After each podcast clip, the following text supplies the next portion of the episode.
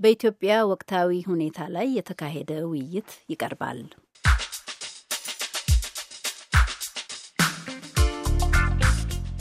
በኢትዮጵያ የተለያዩ ክፍሎች የተቀሰቀሰውን ሰፊ ተቃውሞ፣ የደረሱ ጉዳቶችን፣ ቀጣይ አቅጣጫና የመፍትሄ አማራጮችን ለመቃኘት የታለሙ ተከታታይ ውይይቶች አካል ነው። ተከታዩ አዲስ ራዕይ ለመጪዋ ኢትዮጵያ በሚል ርዕስ ኢትዮጵያ ከገባችበት አጣብቂኝ ትወጣ ዘንድ መንገድ ይሆናሉ ያሏቸውንና የዘለቄታውን የወደፊት አቅጣጫ የሚያመላክቱ ጭብጦችን ጨምሮ በእንግሊዝኛ ጽፈው ትናንት ለንባብ ባበቁት አጭር ጽሑፍ መነሻነት ኢኒሽቲቭ አፍሪካ የሚባለውን ለትርፍ ያልሆነና መንግሥታዊ ያልሆነ ድርጅት የሥራ አስፈጻሚ ዳይሬክተር አቶ ክቡር ገናን አወያይተናል።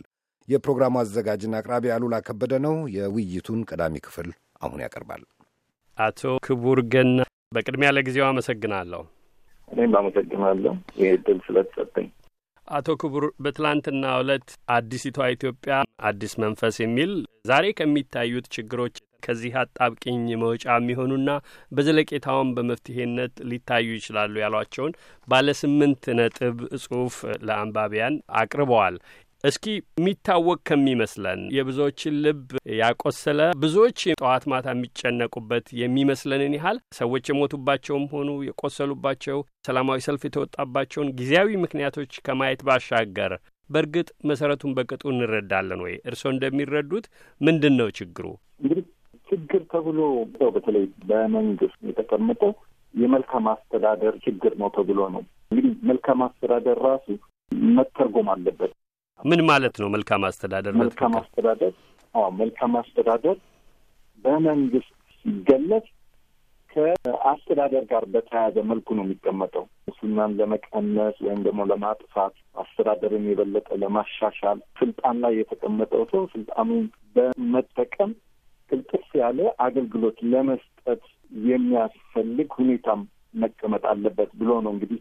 ነገር ግን መልካም አስተዳደር ከዛም በላይ ያልፋል። የፖለቲካንም ሁኔታ ይጠይቃል ማለት ነው። የፖለቲካን ሁኔታ ስንጠይቅ በአገሪቷ ውስጥ የስልጣን ሽግግር መለዋወጥ አለ ወይ?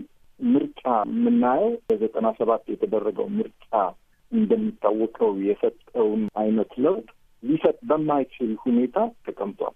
ስለዚህ የፖለቲካ ችግር የፖለቲካ መለዋወጥ እንዳይኖር አስቀምጧል። ሁለተኛ የህዝብ ተሳትፎን ስንወስድ ይህም ከመልካም አስተዳደር አንዱ አካል ሊሆን ይችላል። በተለይ ባለፉት አስራ አምስት ሀያ ዓመታት በተለያየ መልኩ ህዝብ ተሰባስቦ የራሱን ችግር በራሱ እንደዚሁም ከመንግስት ጋር ሊኖረው የሚገባውን ውይይት ለማድረግ የሚያስችል ሁኔታ ፈጽሞ አልነበረም።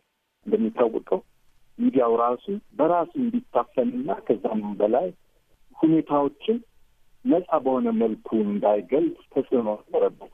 የመብትን ጉዳይ ስንወስድ ግለሰቡም ሆነ እንደዚሁም ደግሞ ከግለሰቡ ውጭ ሊነሱ የሚችሉ የመብት ጉዳዮች በዚሁ መጠበቅ አልተቻሉም። ከዛ ደግሞ ባሻገር ህግጋትን ወይም ደግሞ ፍትህን ስንወስድ እንደዚሁም የፍትህ መጓደል የፍትህ በአንድ በኩል ብቻ የመንግስትን ጥቅም ወይም ደግሞ የፖለቲካ ፓርቲን ጥቅም ብቻ በማተኮር የሚንቀሳቀስ የሚሄድ ሆኖ ታይቷል። እና እንግዲህ መልካም አስተዳደርን ስንል እነዚህም በሙሉ ሲያካትት አሁን ሊሰጥ የተፈለገው መልእክት ወይም ደግሞ ሊሰጥ የተፈለገው መፍትሄ ከአስተዳደር ጋር በሚቀርብ ሁኔታ ብቻ በመደረጉ ችግሩ አልተገለጸም ወይም ደግሞ ችግሩ በሙሉ በደንብ እንዲታይ አልተደረገም የሚል እንደ ገለጹት የችግሩን ጥልቀትና መጠን መንግስት የሚረዳበት መንገድና በእርግጥ ህዝቡ የሚያነሳው ቅሬታ አለመጣጣማቸውን በጽሁፎም ይጠቁማሉ።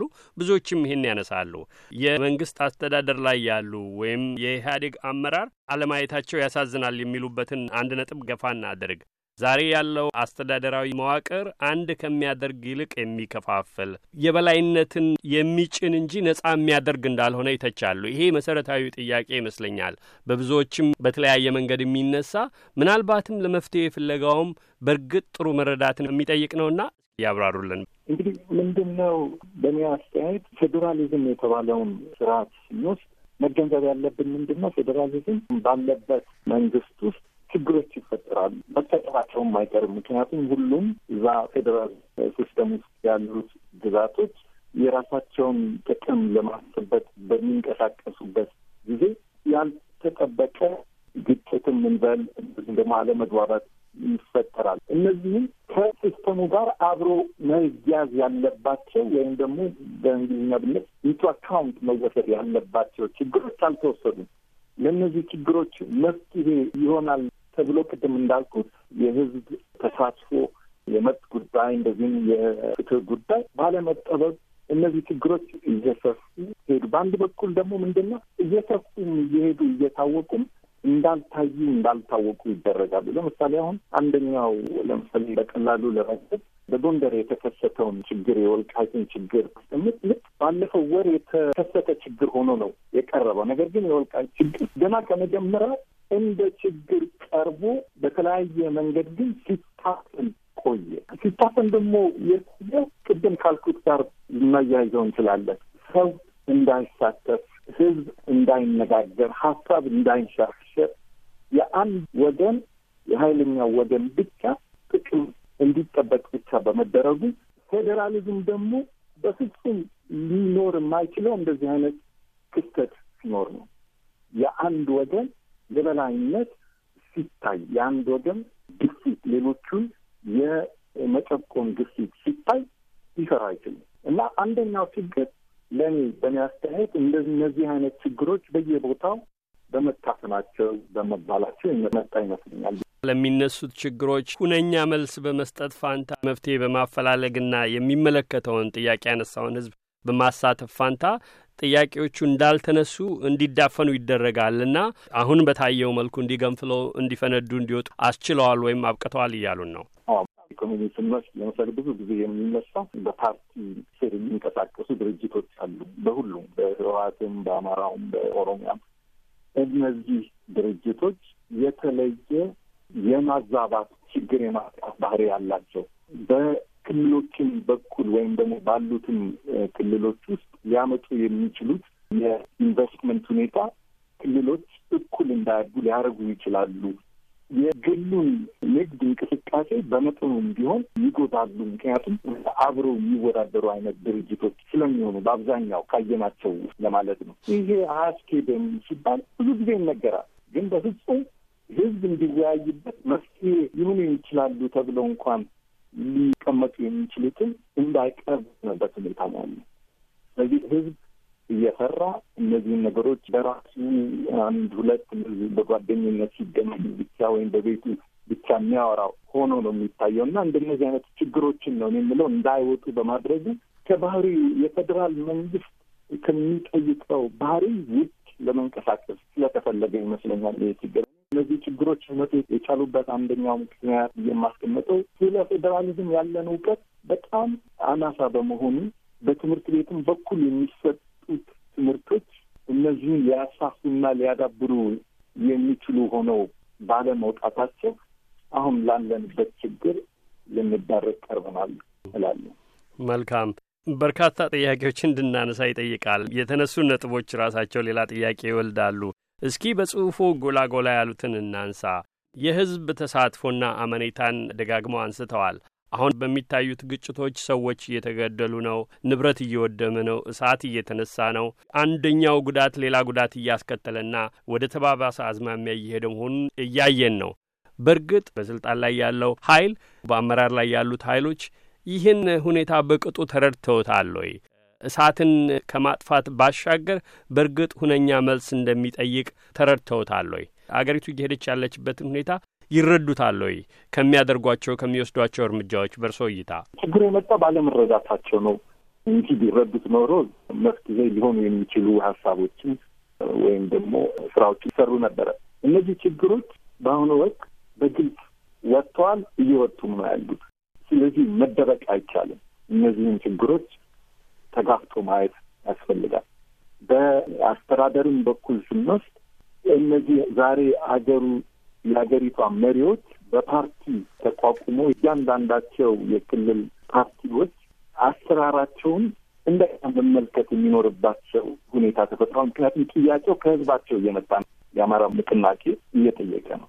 እንደዚሁም ደግሞ የኦሮሞ ፓርቲ ንቅናቄ እንደዚሁ እየጠየቀ ነው ያለው። ምክንያቱም እኔም ስትወክል አላይህም የሚለው ጥያቄ ወይም ደግሞ እኔም ብቻ ሳይሆን ጠቅላላ ለኢትዮጵያ የሚመጡ ጥያቄዎች በሙሉ የሁላችንም ጥቅም ሊያስጠብቁ በማይችሉበት ሁኔታ እየመጡ ነው። አንተ ደግሞ የፓርቲውን ማለት ነው ፓርቲው ደግሞ እነዚህን በመቀበል ለህዝቡ በቀጥታ እንደ ዜና አመላላሽ እያቀረብክ ነው የሚለው ጥያቄዎች እየበዙ ነው ያሉት። ስለዚህ በመንግስት ደረጃ ላይ የተቀመጡ ሰዎች እነዚህን ችግሮች አያውቋቸውም ብዬ አላምንም። ነገር ግን ማየት ያለብን እነዚህ ሰዎች በመጀመሪያ እንዴት እዛ ስልጣን ላይ ሊደርሱ ቻሉ የሚለው እነዚህ ሰዎች ከመጀመሪያውኑ ሲመጡ ለህዝባቸው ነው የቆሙት ወይስ ለራሳቸው ጥቅም ነው የቆሙት የሚለውን ጥያቄ መመለስ ያስፈልጋል። ለህዝብ ከቆሙ ከህዝብ የሚመጡትን ጥያቄዎች መመለስ ግዴታቸው ነበረ። እነዛ ጥያቄዎች አልተመለሱም። አሁን የምናየው በኦሮሚያም፣ በአማራም፣ በሌሎችም ክልሎች የምናየው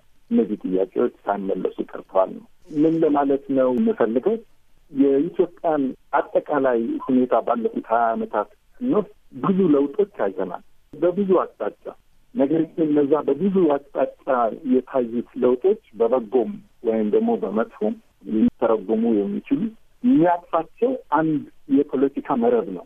ያ የፖለቲካ መረብ መቀደድ እና መበጣጠስ ሲጀምር ጥሩውንም እንደዛው ይበትነዋል እና በሌላ አነጋገር ምንድን ነው እዚህ ጽሁፍ ውስጥ በሀሳብ ደረጃ ለማቅረብም የፈለግኩት ምንድን ነው በሚቀጥሉት ስድስት ወራት ወይም ደግሞ ዓመት ውስጥ ሊወሰዱ የሚገባቸው ነጥቦች ምንድን ናቸው የሚለው ላይ ነው። አንደኛ ችግሩን በደንብ እንረዳ ነው። ሁለተኛ የችግሩ ማባባሻ ሊሆኑ የሚችሉ የህዝብ ደህንነት፣ የወታደሩ ጥቃት መቆም አለበት። ያ ነው ህዝብ እምነት እንዲፈጥር የሚያደርገው። ላይ ዲሞክራሲ ፌዴራሊዝም ውስጥ ሊኖሩ የሚገባቸው እምነት በእንግሊዝኛ loyalty የሚባለው faith loyalty እና ደግሞ ትረስት እነዚህ ከጠፉ ወይም አንዱ ከነዚህ ከጠፋ ያ ፌዴራሊዝም ሊሰራ የሚችል አይመስለኝም። ስለዚህ ነው ሁኔታዎች መመቻቸት መኖር ያለባቸው። ለሁሉም እኩል መስራት መቻል አለበት።